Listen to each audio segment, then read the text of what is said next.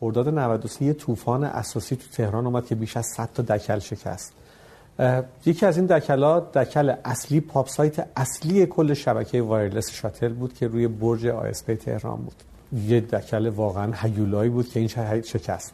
و شلاقی خورده بود توی پهلوی ساختمان از طبقه 23 تا 17 هم تمام شیشه های خونه های مسکونی رو خورد کرده بود. 60 هزار مشتری ما قطع شده بودن. به ما گفتن آقا دکلتون آسیب دیده. من از دور که داشتم می‌رفتم تو کردستان دیدم یه چیزی عجیبه. بچه ها این دکل ما نیست. گفتن آره. مردم ترسیده بودن. اومدن همه دور من حلقه زدن ساکنین. بعد داد و بیداد سر من می‌کردن و کافی بود یه نفر حمله فیزیکی اگر می‌کرد بقیه ریخته بودن تمام بود. و یادم که اونجا یه نطخ تاریخی کردم برای اونجا. جدی میگم ها. نطخ تاریخی کردم اونجا که همه آروم شدن. اصلا عجیب بود.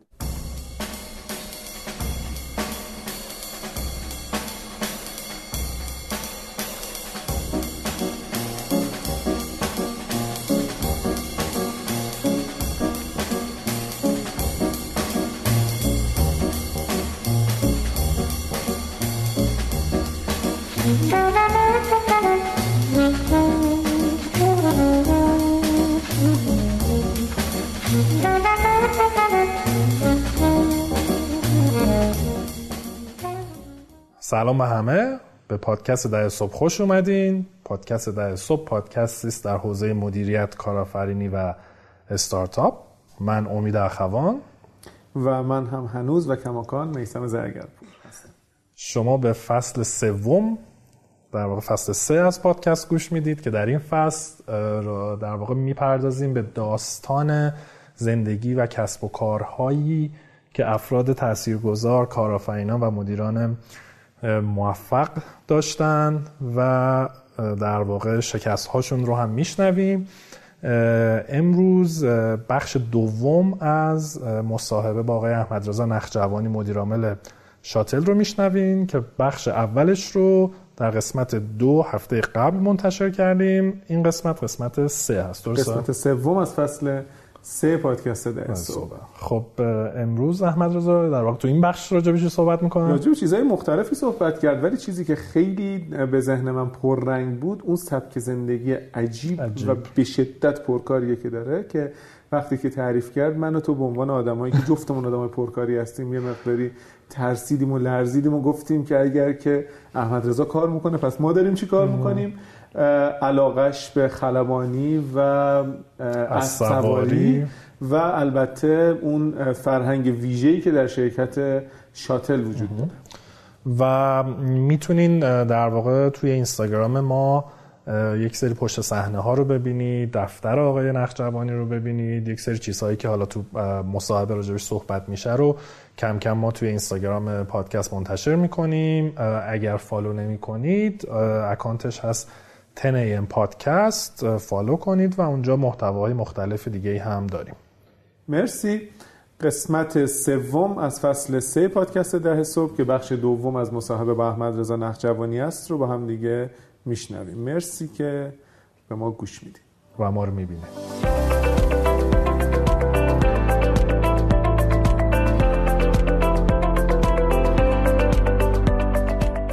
حامی این قسمت از پادکست ده صبح پلتفرم جاجیگاس که این امکان فراهم کرده تا در هر کجای ایران زیبا به راحتی بتونین اقامتگاه شخصی رزرو کنین و از کیفیت خدمات و امکاناتش مطمئن باشین. ده ها هزار نظر ثبت شده مهمانان قبلی به شما کمک می‌کنه تا انتخاب بهتری داشته باشین. برای تجربه سبک متفاوتی از اقامت جاجیگا رو گوگل کنین و یادتون باشه که جاجیگا مثل خونه خودتونه.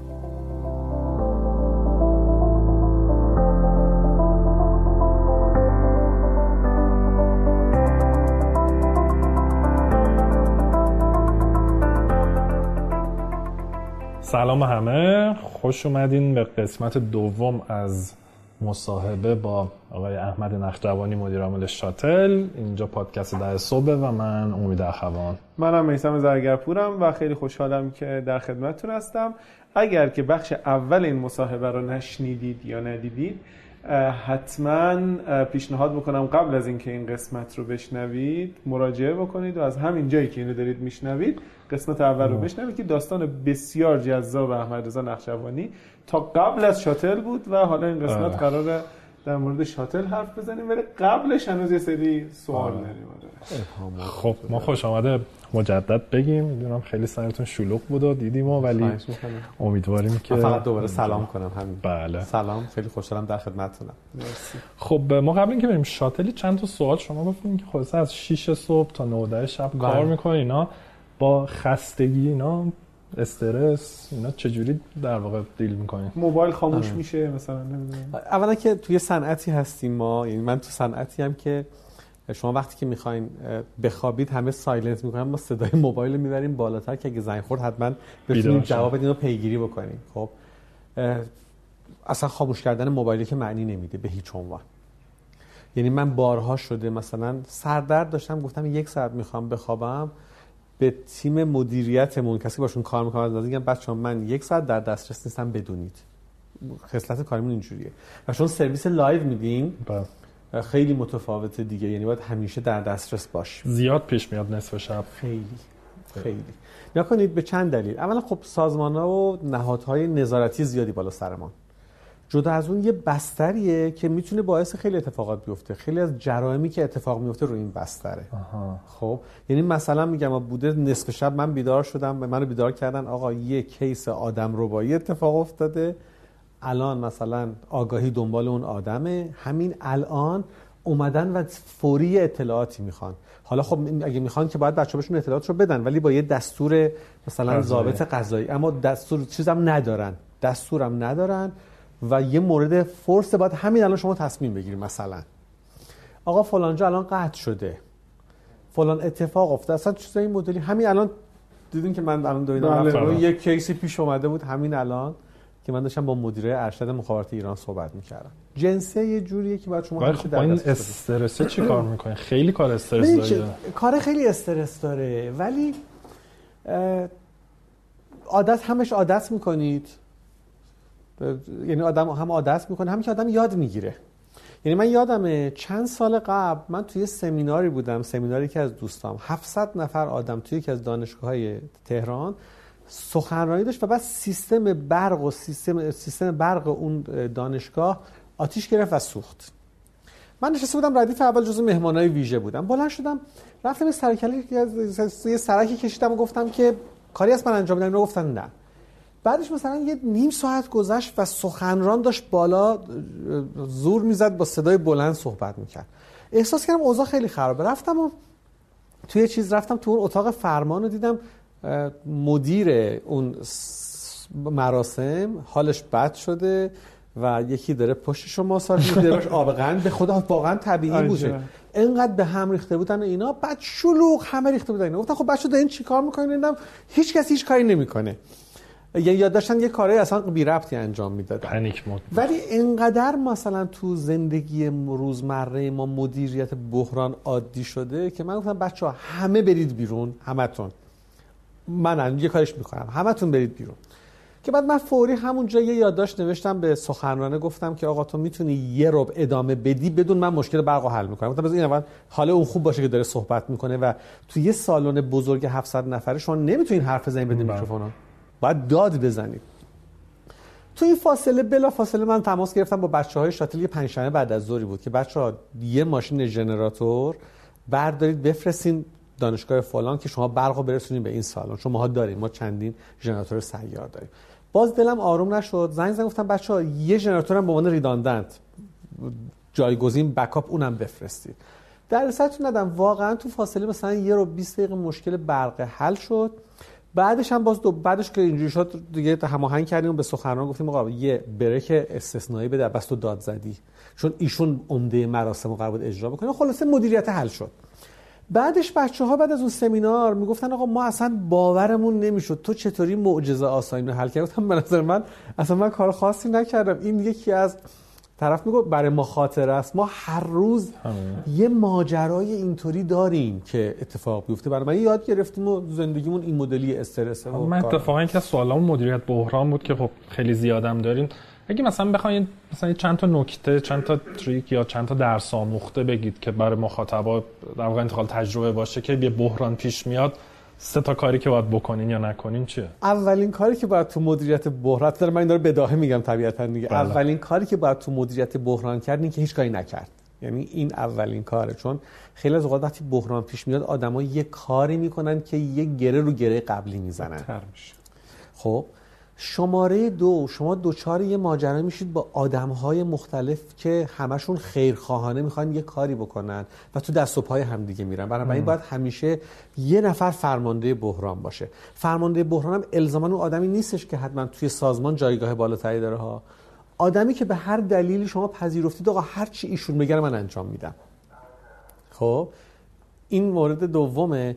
و مورد سومم حالا اینه که شما بگین من با چه راهایی یعنی آدم باید به حال تسلط رو موضوع داشته باشه یا اینکه یاد گرفته باشه چطوری توی شرایط بحران فکر کنه و اقدام بکنه الان توی شاتل emergency operation plan برنامه اقدام اضطراری دارید. DR P disaster recovery plan داریم. آها DRP دی آر پی داریم که اون دی آر پی واسه مجموعه کار مختلف اون داریم. من یه جریانی رو در مورد مدیریت بحران بگم اگر خیلی از بحث دور نمیشیم.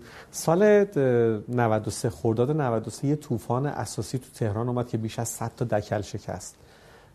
یکی از این دکلا دکل اصلی POP site اصلی کل شبکه wireless شاتل بود که روی برج ASP تهران بود. خب یه دکل عظمت با یه عظمتی 48 متر دکل G 85 بود. یه دکل واقعا هیولایی بود که این شکست و شلاقی خورده بود توی پهلوی ساختمان از طبقه 23 تا 17 هم تمام شیشه های خونه های مسکونی رو خورد کرده بود. 60 هزار مشتری ما قطع شده بودن. 60 هزار مشتری ما قطع شده بودن. حادثه بود ساعت 6 بعد از ظهر 12 خرداد. دیگه من دقایقش هم حفظم نزدیک تعطیلی هم بوده مردم. دقیقا. یعنی فرداش فقط رو بود از 14 هم تعطیل می‌شد 13 هم ما فقط داشتیم. خب به ما که خبر دادن ما دیگه سوار ماشین شدیم و بکوب رفتیم اونجا رسیدیم اونجا و از دور من نگاه می‌کردم ساختمان آسپه ما نمیستیم ساخت اینجوری به ما گفتن آقا دکلتون آسیب دیده. من از دور که داشتم می‌رفتم تو کردستان دیدم یه چیزی بچه این دکل ما نیست گفتن آره. نیا کنید من فهم کنم بیش از 100 تا لینک وایرلس روی دکل ما بود فقط. و بعضی از مراکز مخابراتی تهران هم پوشش می‌داد. واسه همین 60 هزار تا مشتری بود. دیگه ما رفتیم اونجا خب یه بحران عجیب اتفاق افتاده بود. خانواده هایی که اونجا بودن به شدت ترسیده بودن شیشه های خونشون خورد شده بود و اینا. خدا رو شکر هیچ آسیب جانی به کسی وارد نشده بود ولی خیلی مهیب بود این اتفاق. فقط شما گم وقتی رسیدیم اونجا دیدم خدای من چقدر مهم شدم. یعنی رفتم گفتم من مدیر عامل شدم. گفتن آقا اومد اومد و دیدم آره نیروی انتظامی و آتش نشانی منو دویدن منو دووندن بردن اونجا و دیدیم همه مردم وایسیدن و از این نوار خطرات کشیدن و و منتظر بودن که متهم خودش بیاد که متهم خودش رفته بود. که واقعا اونجا می‌رفت که یه حادثه عجیبی. مردم ترسیده بودن اومدن همه دور من حلقه زدن ساکنین. بعد داد و بیداد سر من می‌کردن و کافی بود یه نفر حمله فیزیکی اگر می‌کرد بقیه ریخته بودن تمام بود. و یادم که اونجا یه نطق تاریخی کردم برای اونجا. جدی میگم ها. نطق تاریخی کردم اونجا که همه آروم شدن. اصلا عجیب بود. این نطق تاریخی هم بود که آقا این اتفاقی که افتاده خب خیلی ناخواسته بوده. تمام شماهایی که امشب الان خونتون اینجوری شده من الان هماهنگ می‌کنم. هرتون برید هتل براتون هتل می‌گیریم. امشب و برید تا چیز کنیم. منم کنارتون هستم تا زمانی که مشکل برطرف نشه من پام از اینجا بیرون نمی‌ذارم. بدون خیلی چیز بود. و اینو در سرتون ندم. ما ظرف 24 ساعت تونستیم با تیممون تجهیزاتمون رو منتقل بکنیم به برج تهران که فاصله چند صد متری بله. آیسپه هستش. و چون اونجا هنوز هیچ اتاقی چیزی نداشتیم زیر هلیپد برج تهران ما تو فضای آزاد تجهیزاتمون رو اونجا ستاپ کردیم. با از این نایلون اصطلاح میگن نایلون پفکی یا نایلونی که حباب داره. با اون حباب داره ما دور هلیپد رو نمی‌دونم چند صد متر مصرف کردیم. یه اتاق درست کردیم شبونه. کمتر از 24 ساعت ما 60 هزار تا سرویس رو وصل کردیم آوردیم بالا. ولی خب طبیعتا هممون اونجا بودیم. ولی اینکه چطوری این مدی بحرانه رو مدیریتش کردیم و چندین جنبه داشت دیگه. یعنی هم بحث مردم رو داشت. شاکیه دیگه خود آیسپی میگه آقا با این خسارت هایی که من دیدم نمی‌ذارم دست به تجهیزاتت بزنی. ما می‌خواستیم رو باز کنیم ببریم اونجا. چطوری از انبارمون که خارج تهران تجهیزات رو ما چند ده یا شاید بیش از 100 تا لینک رو داشتیم یا از جاهای دیگه باز کردیم آوردیم. این نیازمند این بود که وایسیم تقسیم کار کنیم کارا رو به آدما بدیم همه حالشون خوب باشه. این مهارت مدیریت بحرانه از کجا اومده؟ جایی که مسلما یاد نگرفتی. نه نه, بعد نه, توی نه. طول زمان تجربیه. مثلا تجربیه تجربه به نظرم. به نظرم تجربیه. اون تیکش که گفتین اولش هیچ کاری نکنی خب این خود چیز دیگه. دیگه آدما دچار یه مشکلی میشن. شروع می‌کنن هیجان زده سری تصمیماتی گرفتن که این تصمیمات خودش بعدن مشکل ساز میشه. ولی چقدر باید وایس؟ چون از اونورم خیلی وایسین. باید شما بتونید فوری برای این کارا همیشه یه action list درست داشته باشین و یک سری action list های پیشگیرانه از آینده. مثلا میگم ها ما این رو یاد گرفتیم تو همین بحران که آقا اگر مثلا شنیدی که بعد از مثل, ماجرای مثل قضیه ASP اگر شنیدی یه جا حادثه پیش اومده اول نرو تا اونجا ببین حالا من نیاز به تجهیزاتی دارم بعد زنگ بزن نصف شب بگو بچه های انباری که بیدار کنیم. پس آقا بحران اگر پیش اومد یکی از گام ها اینه که من اگر می‌خوام به سمت اونجا حرکت بکنم بچه های انبارم از خواب بیدار کنیم و حرکت کنم برن انبار منتظر بشینن. اصلا ممکنه که به احتمال 99 درصد کاری نداشته باشن باز برگردن. اما اگر یک درصد من نیاز به تجهیزات پیدا کردم یک ساعت تازه. بعدش از دست ندم برای اینکه آدم بره اونجا. این حالا مثالای کوچیک مثلا. آقا تو اگر مثلا داری میری حتما تیم وایرلست بره تیم شبکت بره تیم نمی‌دونم ژنراتور اینها برن اینا برن برای اینکه تو ز- شما دیدین توی آتش نشانی ها بله بله. وقتی اتفاق میفته ایستگاه های کمکی اصلا کاری به scale ماجرا ندارن. ایستگاه کمکی هم حرکت می‌کنه میره. میگه اگر یه موقع اتفاقی افتاد این همش تو حوزه DRP دیگه اگه اتفاق افتاد من اون موقع دیگه نگم تازه به یه ایستگاه دیگه کمک بفرست. درسته. خب؟ این خلاصه تو بحران.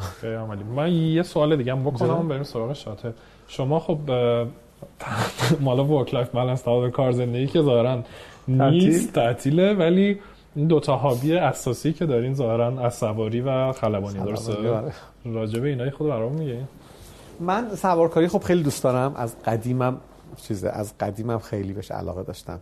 من یادمه که توی دانشگاه تربیت بدنی دو مجبور شدم برم پینگ پونگ چون شما باید یه رشته تخصصی بله. انتخاب می‌کردی. و استادم از من پرسید که گفتم من اصلا پینگ پونگ بلد نیستم و اینا و من گفت چرا؟ گفتم من ورزش اصلیم سوارکاری بوده از گذشته و من اصلا اسب داشتم و گفت خب اسب چی شد؟ گفتم عمرش داد به شما. من اخراج کردم. براتون بگم که از همون موقع یعنی از 17 18 سالگی خیلی اسب رو دوست داشتم. سوارکاری می‌کردم و یه حس عجیبی داره این ورزش. برای اینکه شما با یه موجود زنده ای طرفین که با این موجود ارتباط می‌گیرید. این ارتباط گرفتن خیلی لذت بخشه.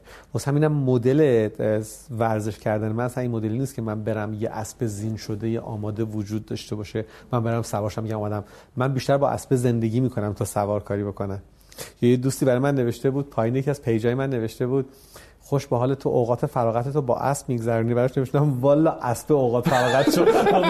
میگذرونه. چون همه کاراشو مثلا من میرم خودم کاراشو انجام میدم. خودم قشاش می‌کنم خودم زینش می‌کنم. یا اصلا اگه زینش نکنم خودم بهش کله گیر می‌زنم میرم بهش می‌رسم هر. هفته از سوالی می‌کنین هر هفته پنج شنبه ها عصر.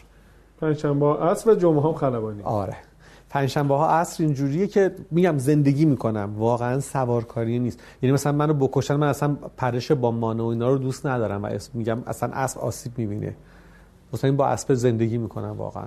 و خلبانی هم در حد هابی یعنی تفریحی چرخ می‌زنین خیلی یا جدی تره. من چیزایی که ویدیو شا- شاگرد دارم دیگه. یعنی آها، چیز کرد خلبانیه رو خلبانیه رو باز از اون مواردی بود که خیلی دوستش داشتم. از از قدیم. از قدیم خیلی دوستش داشتم.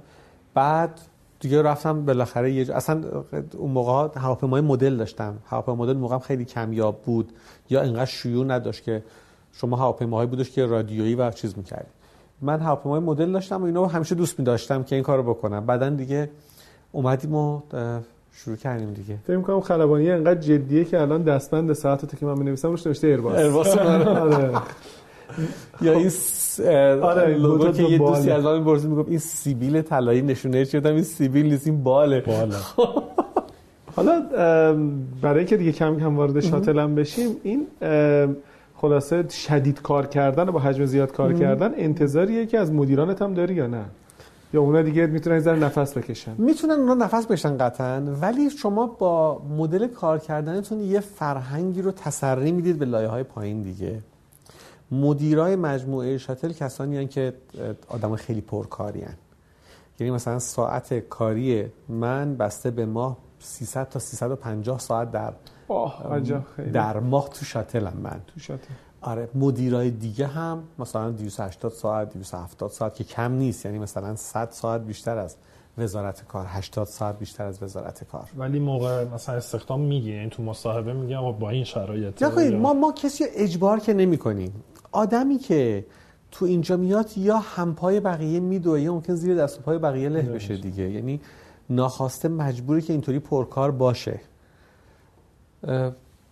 جدا از اونم که الان دیگه دنیا چون همه چی دیگه آنلاینه دیگه بعد از باز آدم آنلاین هستن دیگه. اگر ما داشتیم فکر می‌کنم شما مثلا دستیارتون اینا دو تا دارین دو تا شیفت دیگه. شما شما دو تا شیفت کار می‌کنین. خب این حجم کار فرصتی برای توسعه فردی هم میده. بهت یا نه؟ داده دیگه. یعنی مثلا من خلبانی رو تو همین شرایط یاد گرفتم. نه مثلا آدم کتاب بخونه فیلم خوبی ببینه من معاشرت یکی بکنه. از بزرگترین ضعفایی که دارم کم بوده کتاب خوندنم تو این سالا. به خصوص بعد از جریانات خلبانی. خب؟ اولا من تجربه اینو میگم به دوستای جوونم اینو همیشه میگم که آدم وقتی وقتش کم زمان فشرده تری داره من تجربه میگه که بهتر به وقتم می‌رسم بهتر برنامه ریزی می‌کنم و حلالش می‌کنم. من خلبانی چهار سال طول کشید. باور کنید جمعه ها سه و نیم صبح من بیدار می‌شدم. می‌رفتم برای پرواز و برای کلاسام و اینا. یعنی خواهیم فشردگی زمان اینجوری بودش.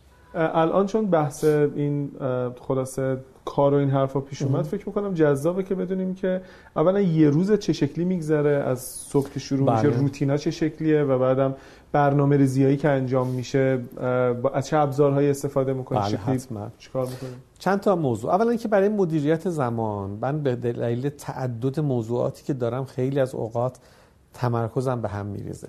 خب یعنی تمرکز من که به هم میریزه تو محل کار تو اتاقم نشستم میگم الان باید فلان چیز رو انجام بدم. انجام میدم وسطش بعد میگم اوه اون یکی چی؟ اونو ولش می‌کنم میرم سراغ موضوع بعدی. تماس های متعدد مراجعه های متعدد به همین خاطر چند تا کار می‌کنم. یکی یا اپلیکیشن تایم وایز رو روی موبایلم دارم یا اوکی تایمر رو. که اونو می‌ذارم تایمر رو میگم آقا من سی دقیقه دست به هیچی نمی‌زنم تا این کار انجام بشه. تمرکز من رو خیلی می‌بره بالا. و میسپاریم به همکارا که interrupt نکنه. بله یا اصلا جدا از اون. من بهترین ساعت کاریم از 6 و نیم صبح تا 8 صبح. یا 6 بعد از ظهر به بعد ساعتی که خودم پیدا می‌کنم یا آرامشی پیدا می‌کنم اینا. یا من یه از این تخم مرغایی کوکی دارم ام. که زنگ می‌زنه. تایمر مال تو آشپزخونه ها و ایناست. اینم رو میزم مال تشویق میبینیش می‌خوام یه کار چیز انجام بدم تمرکز داشته باشم. اونو می‌ذارم حتما که بتونم رو اون کار کنم. این یه موضوع. ساعت یعنی این که گفتین روز من چجوری میگذره من از رأس پنج صبح بیدار میشم. یه دونه جمله مدیریتی تو گروه مدیران میفرستم اصلا این قاعدمه. میفرستم پنج صبح. بلند میشم و صبحانم یعنی دوش می‌گیرم ببخشید میونه کلامتون اون داشتین قبل از مصاحبه با هم می‌گفتید که این همینا که شما تو گروه می‌ذارین و یه نفر توی اینستاگرام می‌ذاره. اون اکانتش چیه؟ اون اکانتش tips for management یکی از بچه‌های شرکت یه page ی درست کرده و اون رو می‌ذاره اونجا. من هر هفته یکی از این آدمایی که حرف واسه گفتن عمدتا تو حوزه مدیریت دارن رو انتخاب می‌کنم. یه معرفی ازش می نویسم که چه کسی بوده و اینها و بعد یک هفته هر هفته یه جمله ازش ترجمه می‌کنم می‌ذارم. چه حالی خب؟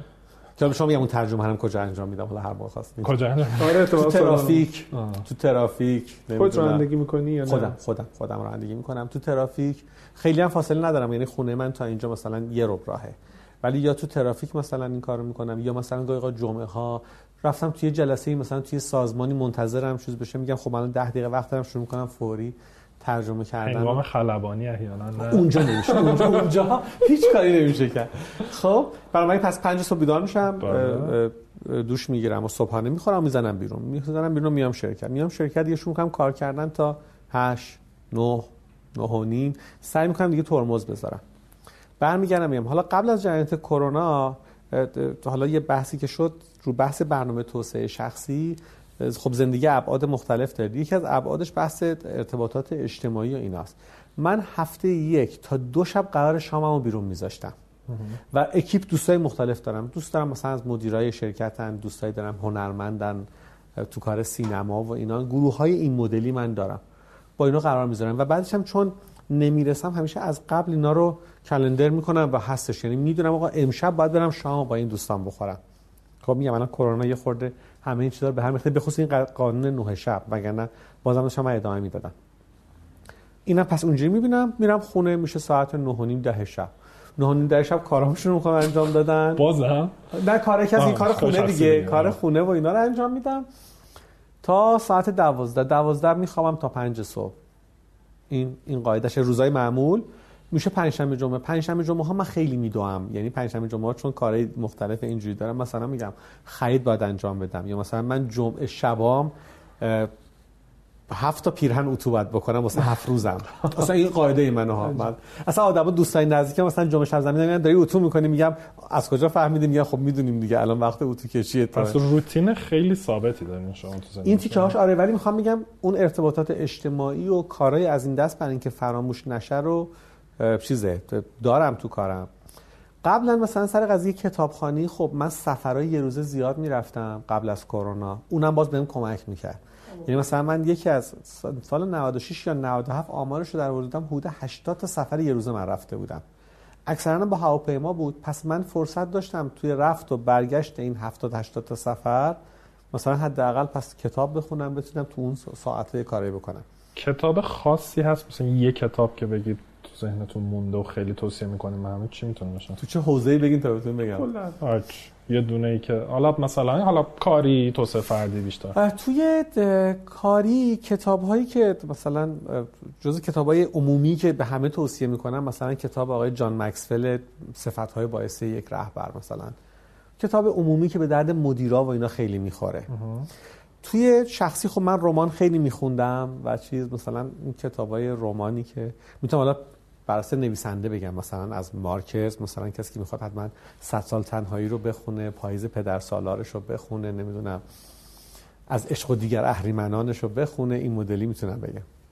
خب خیلی عالی. من یه چیزی بپرسم ابزارها رو نگفتی که مثلا الان تسکای روزانه فعالیت روزانه چه شکلی مرتب می‌کنید آره. اولویت میدین اولا من به شدت برنامه تو, تو برنامه هم دقیق برنامه زمانبندی دارم. اگر خواستید می‌تونم به شما نشون بدم من از چند ماه قبل برنامه 4 5 روز تعطیلی عیدم رو ساعت به ساعت میچینم. ساعت به ساعت. یعنی اگه بخوام مثلا نوتبوکمو بیارم بهتون نشون بدم. حتی اغراق نکنم بلاک های دو ساعت دو ساعته. یعنی گفتم من صبح صبحانه رو اینجوری می‌خورم این کارو می‌کنم با فلانی ناهار می‌خورم بعد از ظهر این کارو می‌کنم بعد میرم. این واسه اینکه بتونم 4 5 روز رو اینجوری برنامه داشته باشم. این از این. الان من می‌دونم برنامه امروز و فردام دقیقا به ساعت چطوری میگذره. خب حیف که الان من موبایلم باز اینجا به شما نشون بدم چون دارم که الان واسه فردام رو از فردا تا عصرم رو چیدم. خب پس از ابزاری که استفاده می‌کنم از آسلوک برای کلندرشه برای که برنامه اونجا داشته باشم.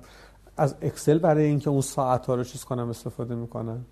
و اگر اینو برنامه ها تغییر بکنه خب قاطعا تغییر می‌کنه. چقدر این انعطاف پذیری داری که دارم تو حد زیادی دیگه. اذیت نمیشی. چون الان من به نظرم من اگر بخوام احمد رضا نقشبانی توصیف بکنم میگم یک فروشنده حرفه‌ای منظمه. شما یعنی برداشتی که من توی این چیز داشتم. من من توی ساعت ها منظمم ها. وگرنه تو خونم شلخ اینو بهتون بگم در مورد یک مثلا من یکی از بحرانایی که دارم بحران ظرفشویی در خونه. خب؟ واسه اینکه خب کی بشورم؟ وقت نمی‌کنم دیگه. واسه همینم سال هاست که اصلا کلا استایلم این مدلی. لیوان یه بار مصرف. تو خونه چون من چیزی نمی‌خورم فقط صبحانه می‌خورم دیگه. بنابراین لیوان یار مصرف چاقو و قاشق چنگالی یار مصرف که تا اونجا که می‌تونم نیازی به زمان نداشته باشم واسه ظرف فیلم یه رباتی رو دیدم که ساختن که ظرفا رو برمی‌داره از توش می‌ذاره تو ماشین ظرفشویی میبنده می‌زنه. آها می‌ذاره تو ماشین ظرفشویی. میگم باورتون نمیشه. چهار سال من ماشین ظرفشویی خریدم و هنوز ندادم نصبش کنن چون وقت نکردم. گفتم باید یکی بیاد اینو نصب چون نصب راه اندازی داره دیگه همونجوری هنوز. اگه از پادکست کمکی برمیاد خلاصه. خب اگه موافقین. بریم سراغ شاتل. توی خب. قسمت قبل که هفته قبل منتشر شد گفتین که خلاصه رفتین با سمت هیئت مدیر عضو هیئت مدیره قائم مقام. بله. موقع 100 تا پرسنل داشت شاتل.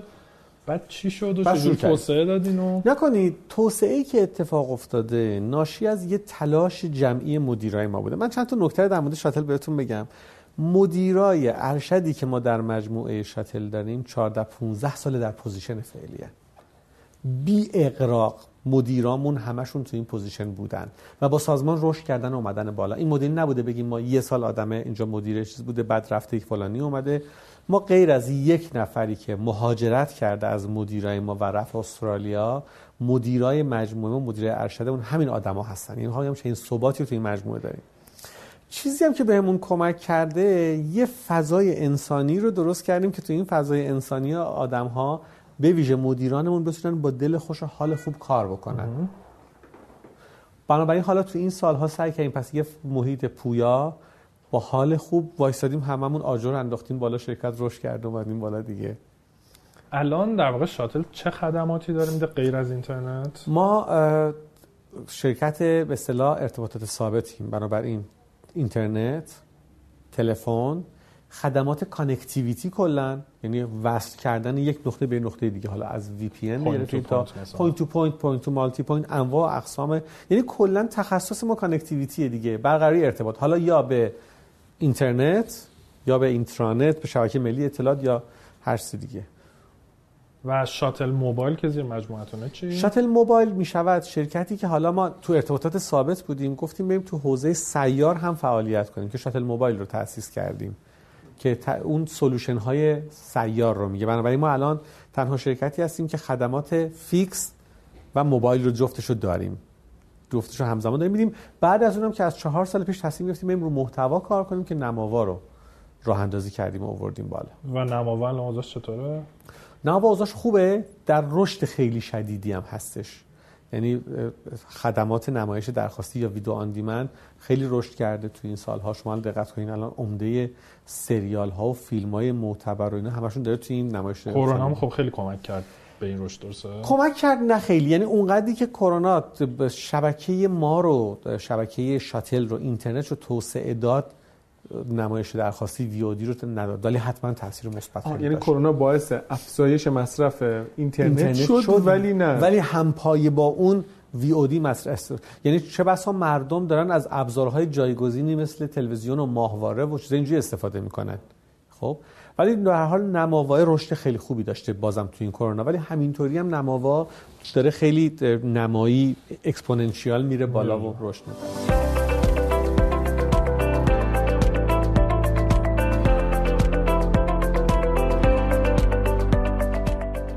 حامی این قسمت از پادکست ده صبح ابر پیشروئه ابر پیشرو ارائه دهنده خدمات ابریه که شامل سرور ابری و فضای ذخیره سازی ابری به صورت object storage ه توی ابر پیشرو شما هر قد که از سرورتون استفاده کنید همونقدر هزینه پرداخت می‌کنید.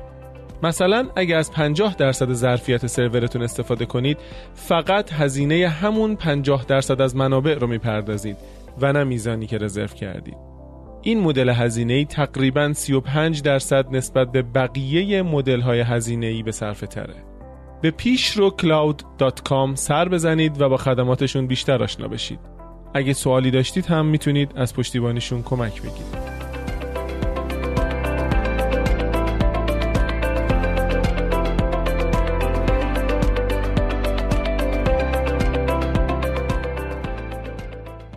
کرونا صدمه هم زد به شرکت. به حال چیکار کردن با یه بحرانیه که مثلا پارسال بله. شاید اسفند ماه هیچ کس نمی‌دونست بعد چیکار بکنه و اینا. این اینو چه شکلی جمع کردین شما کرونا اتفاقی ایجاد کرد. اونم اینه که یه دفعه یه حجم بسیار بزرگی از تقاضا به سمت شبکه اومد. خود وزارت خونم یه تصمیمی گرفت به مردم یه گیگ بزرگ یه ترافیک بزرگی رو هدیه کرد و اینم یه جورایی مزید بر علت شد. ما مجبور بودیم ظرف چند هفته ظرفیت های مخابراتی و زیرساختیمون رو توسعه بدیم. که خب از اختیار ما خارج بود. عمدتا تو زمین تو تو زمین مخابرات بود. به حال ما یه چند هفته خیلی بحرانی داشتیم. جدا از اون الگوهای تماس و نیاز مردم رو به کال سنترهای ما به کلی عوض کرد. یعنی تماس با مرکز تماس ما یه دفعه چندین برابر شد. بنابراین ما بحرانی داشتیم برای پاسخگویی به مشتری که چطوری جواب همه سوالا رو بدیم. طبیعتا چون نیاز به اینترنت افزایش پیدا کرده بود و تعداد آدمایی که استفاده می‌کردن مشکلات مردم بیشتر شده بود. ما روزای خیلی سختی رو پشت سر گذاشتیم. هنوزم یه تنشهایی رو داریم می‌بینیم تو این قضیه. این بود جدا از اون وقتی شما با یه سازمان چند هزار نفره سر و کار دارید اینا هم باید اینا سرویس بدن مشتری دیگه. اینا نگران کرونا هستن این آدما. شما خودتون نگران سلامتیشون هستین. اینا رو من چجوری بیارم؟ ولی یکی از چیزایی که خیلی به ما کمک کرد توی بازار جزو استثناء بودیم ما دورکاری رو از 5 6 سال قبل پیاده سازی کرده جالب. بودیم یعنی اون موقع ها ما می‌تونستیم یه کاری کنیم 100 درصد بچه های کال سنتر ما عمدتا که ما مشتری سر و کار دارن دورکار باشن به لحاظ مسائل فرهنگی که آدم ها می‌گفتیم همیشه نباید از شرکت دور باشن یا به لحاظ روحی خودشون که یه موقعی مثلا از شرکت فاصله می‌گیرن همش تو خونه باشن تحت فشار قرار نگیرن. ما 100 درصد دورکاری رو اجرا نمی‌کردیم. می‌گفتیم مثلا 30 تا 40 درصد عدد معقولیه. آدما 30 تا 40 درصد مواقع دورکار باشن 60 درصد بیان حضوری. کرونا که اتفاق افتاد ما کاملا ظرفیت شد داشتیم که 100 درصد دورکاری رو انجام بدیم. مثلا میگم ما موقع چالش داشتیم که هدست و میکروفون کارشناس ما تو خونه چی باشه؟ از چه اپلیکیشن های استفاده کنیم؟ بستر چطوری باشه؟ ولی اینا رو ما قبلا همه این راه ها رو قبلا رفته بودیم. چی شد اون موقع که اصلا به فکر یعنی 4 5 سال پیش به فکرش افته یه- ما دنبال کاهش هزینه ها بودیم. می‌گفتیم آقا چیکار کنیم برای بچه ها تمایز ایجاد کنیم؟ چون ما یه, یه چالشی که داریم به لحاظ چون به لحاظ سهم بازار با یه فاصله جدی در تو بازار فاصله داریم با شرکت همکارمون. وقتی آدما اینجا کار می‌کنن به راحتی بهشون پیشنهاد شغل میشه تو شرکت همکار. و با برند شاتل راحت استخدام میشن. ما خواستیم یه تمایز ایجاد کنیم. گفتیم آقا یه کارایی بکنیم که آدم ها آسایششون و هزینه هاشون بیاد پایین. راهش دورکاریه. مثلا همکار داشتیم باردار می‌شد. دیگه نمی‌تونست بیاد سر کار. ولی می‌گفتیم تو با با بارداری هم می‌تونی تو خونه بشینی و باز کار کنی. خیلی مزیت بود واسه آدم دیگه. واسه همین 6 7 سال قبل دورکاری رو ما کامل پیاده کرده بودیم. یه چیز جالبی که من در مورد شاتل شنیدم که حالا فکر می‌کنم البته کرونا شاید یه مقداری هم به هم زده باشه اینه که اه، ظاهرا احمد رضا نخجوانی مدیر عامل شاتل همه پرسنل تهران رو به اسم می‌شناسه. نه همه ولی یه تعداد زیادی. حالا نمی‌دونم شاید باز بحثش اینجا نباشه. یکی از کارهایی که ما روش توی سرمایه گذاری جدی کردیم حداقل به لحاظ انرژی و اینا این بود که سعی کردیم یه فضای خودمونی درست کنیم اینجا. مثلا دارم میگم ها توی 12 13 سال گذشته هر هفته من و مدیر منابع انسانیمون با یه گروه از بچه جلسه صبحانه داشتیم. 12 13 سال هر هفته. این باعث شده یه فضا یعنی می‌خوام بگم حالا این یه نمونهش بود. کارهای مختلفی از این دست که یه جوری تو دست و بال بچه ها بودیم و هستیم. این کمک کرده که یه ارتباط به اصطلاح عاطفی و انسانی خوبی اینجا شکل بگیره. حالا این صحبتش شد تو اون تیکه رشدی که تو این 14 سال شاتل کرده. چالش های منابع انسانیتون چی بود؟ اصلا این خب فرهنگ خیلی مهمه. درست جا بیفته رو اون اسکیل کنین.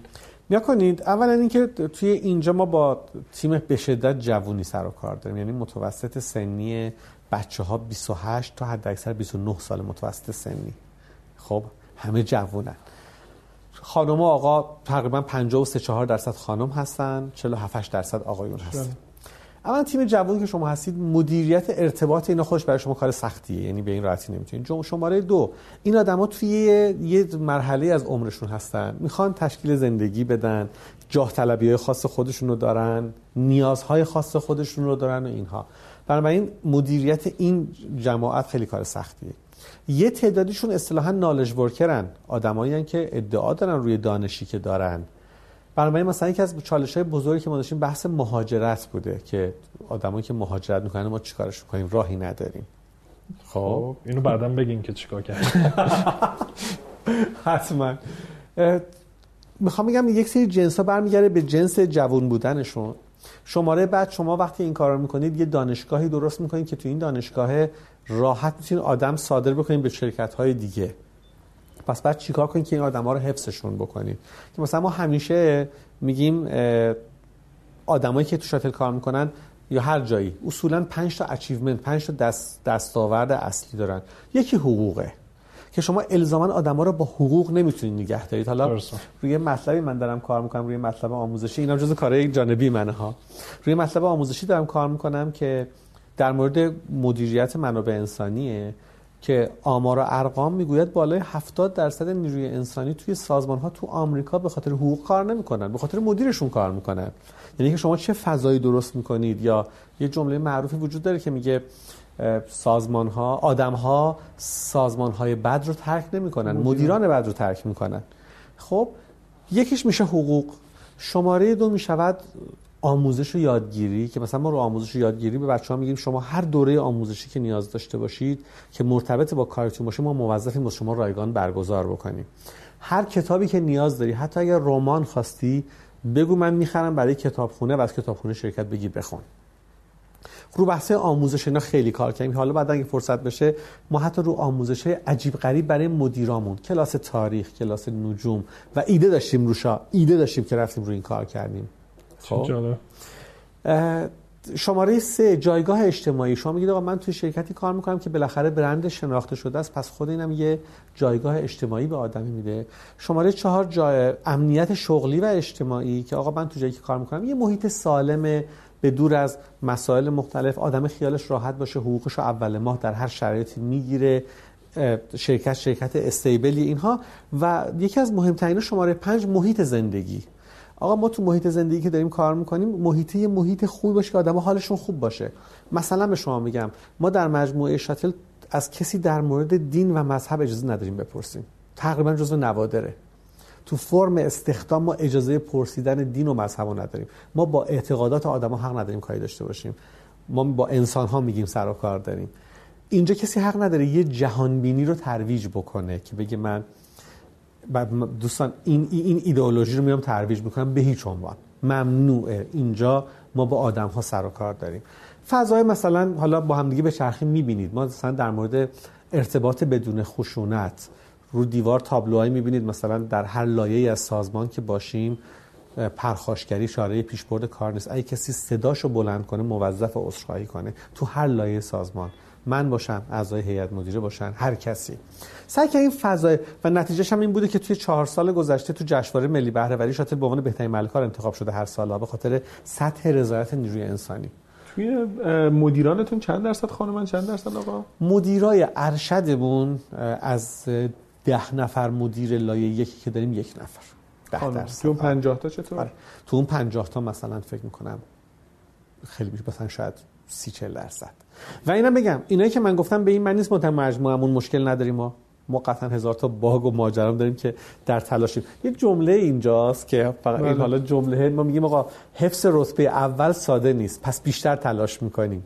خب اینو واقعا به عنوان یه فرهنگ هی به بچه ها میگیم و همیشه هم سعی کنیم اینو جا بندازیم که آقا ما بدونیم اگرم حالا اینو به دست آوردیم هزار تا مشکل دیگه هم داریم. باید همیشه تلاش کنیم که حفظش کنیم و رشد کنیم و بریم جلو. من یه نکته بگم. دوستانی که صدای ما رو دارن میشنون بعدا این نکاتی که آقای نقشوانی گفتن در مورد محیط کار همین جمله ها رو می‌تونن توی سوشال مدیا مخصوصا توی اینستاگرام ما ببینن و خلاصه دنبال بکنن. فکر می‌کنم جذاب. با آیدی 10 پادکست. مثل همه که پادکست. بسیار. هیچ وقت این اتفاق افتاد که بگی کار شاتل دیگه تمومه؟ یا مثلا ناامیدی شدید آره. دیگه آقا تموم شده. ناامیدی لحظه ای مثلا من از قضا دیروز دیروز پیروز یه پستی نوشتم تو اینستاگرام. من دیدم خیلی خراب بود واسه اینکه رفته بودم توی سازمانی و برخوردی دیدم از سازمانای بالاسری و اینها که اصلا خیلی عجیبه ولی اینا لحظه ای ما به هر حال ما اصلا ما محکوم به موفقیتیم بس وایسیم داریم میجنگیم. خیلی هم افت و تا الان دیدیم. خیلی دیدیم. ولی جالب اینش که ما چون شمشیر رو هیچ وقت ننداختیم متاسفم اینو بگم که تو بازار ما خیلی از شمشیر انداختن و نابود شدن. ولی ما همیشه من مثالی که بچه ها می‌زنم میگم مثل پرنده میمونیم که اگه بال نزنیم سقوط می‌کنیم دیگه. پس باید یک سر بال بزنیم و بریم جلو. و خوشبختانه الانم با همه ماجراهایی که داریم به قول عالی جناب سعدی که میگه هنوز با همه دردم امید درمان است که آخری بود آخر شبانه یلدارا. ما همیشه با همه دردایی که داشتیم امید درمان هم داشتیم جنگیدیم رفتیم جلو. یعنی همین الانش هم با همه موزلاتی که پیش رومون هستش کلی امید به آینده داریم در مورد ارتباطات ثابت اتفاقاتی که باید تو ایران بیفته تجهیزاتی که سالهاست ما خریداری کردیم آماده ایم که بریم جلو. تو همه زمینه ها ما با امید داریم این رو چاره امروز اصلا نداریم. ما چون داریم به آخرای در واقع مسابقه نزدیک میشیم این هم به حال شما تجربه بالا پایین حالا اصلا اسم این فصل هم فراز داستان های فراز و نشیب کارآفرینیه. حالا کلیشه توصیهتون به جوونا چیه؟ کسایی که شاید مثلا ده 15 سال یا بیشتر از شما کوچیکترن تو این مسیر دارن میان حالا یا کارآفرینن تو استارتاپن یا دارن مدیر میشن تو یک سازمانی. چه چیزایی به نظرتون خیلی کلیدیه که کلیش هم نباشه البته؟ ولی بخوام کلیش نباشه. من اینو به شما بگم. من خودم توی این سالها اینقدر اشتباه مرتکب شدم. بارها با صورت خوردم تو دیوار اشتباه کردم نمی‌دونم. حالا چه تو زمینه شخصیم چه تو حوزه بیزینسی و اینها. فقط مهمه که آدم مداومت داشته باشه دیگه. تداوم داشته باشه توی یه کاری با انرژی بهش بچسبه و بره جلو. آدم بالاخره راه خودش رو پیدا می‌کنه. یا خیلی از اوقات شما وقتی دارین یه کاری انجام می‌دید یا رقابتی وجود داره یا یک سری ممانعت از دست سمت گروهی وجود داره. اما اگر من اون انگیزه رو داشته باشم و ادامه بدم واسه حتما به نتیجه می‌رسم. یا من توی این جاهایی که انگیزشی واسه دوستای جوان صحبت می‌کنم همیشه میگم سه تا عنصر وجود داره که اگر اینا رو داشته باشید به دور از حرفای کلیشه ای واقعا اگر بچسبید به اینها و برید جلو قطعا موفق میشید. من بهشون میگم صبوری صداقت و تلاش.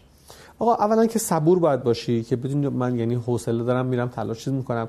دو صداقت واقعا با صداقت. آقا زیرابی نرو زیرو رو نکش. واقعا یه چیزی که درسته رو بهش بچسب با و تلاش ادامه بده. حتما راه خودش رو پیدا می‌کنی و باز می‌کنی. توی مسیر بیزینس یا حتی زندگی حرفه منتور و کوچ شخصی دارین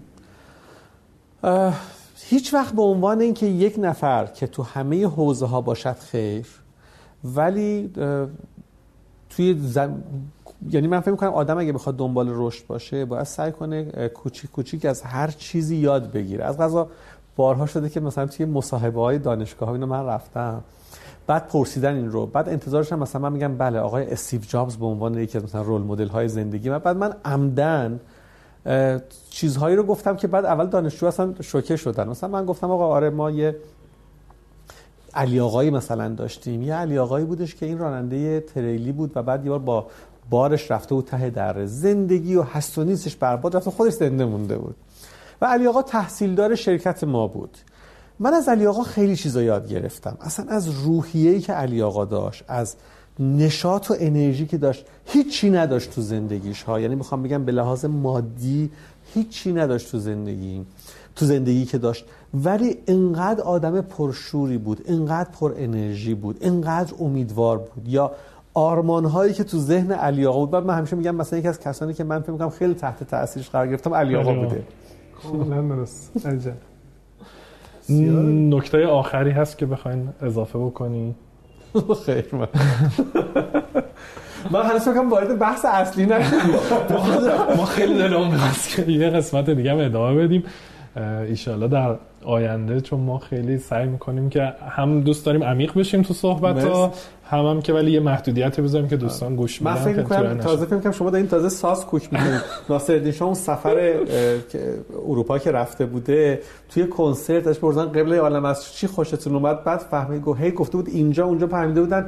اون اولی که دارن ساز و کوک می‌کنن اونجا رو باش حال کرده بود. خود کنسرت رو خیلی متوجه نشده بود. من الان احساسم میگم که تازه داریم ساز کوک می‌کنیم که بریم شروع کنیم. دیگه. این ساز و کوک کردیم. اون نوازنده ها مخاطبینن که میشنون و ایده می‌گیرن و حتما استفاده بکنن. خیلی خیلی متشکرم. اولا از میزبانیتون. از ما در شاتل. و خیلی مصاحبه لذت بخشی بود و روی خوش شما چند تا از وقتی میخندیم؟ بیش از 40 تا.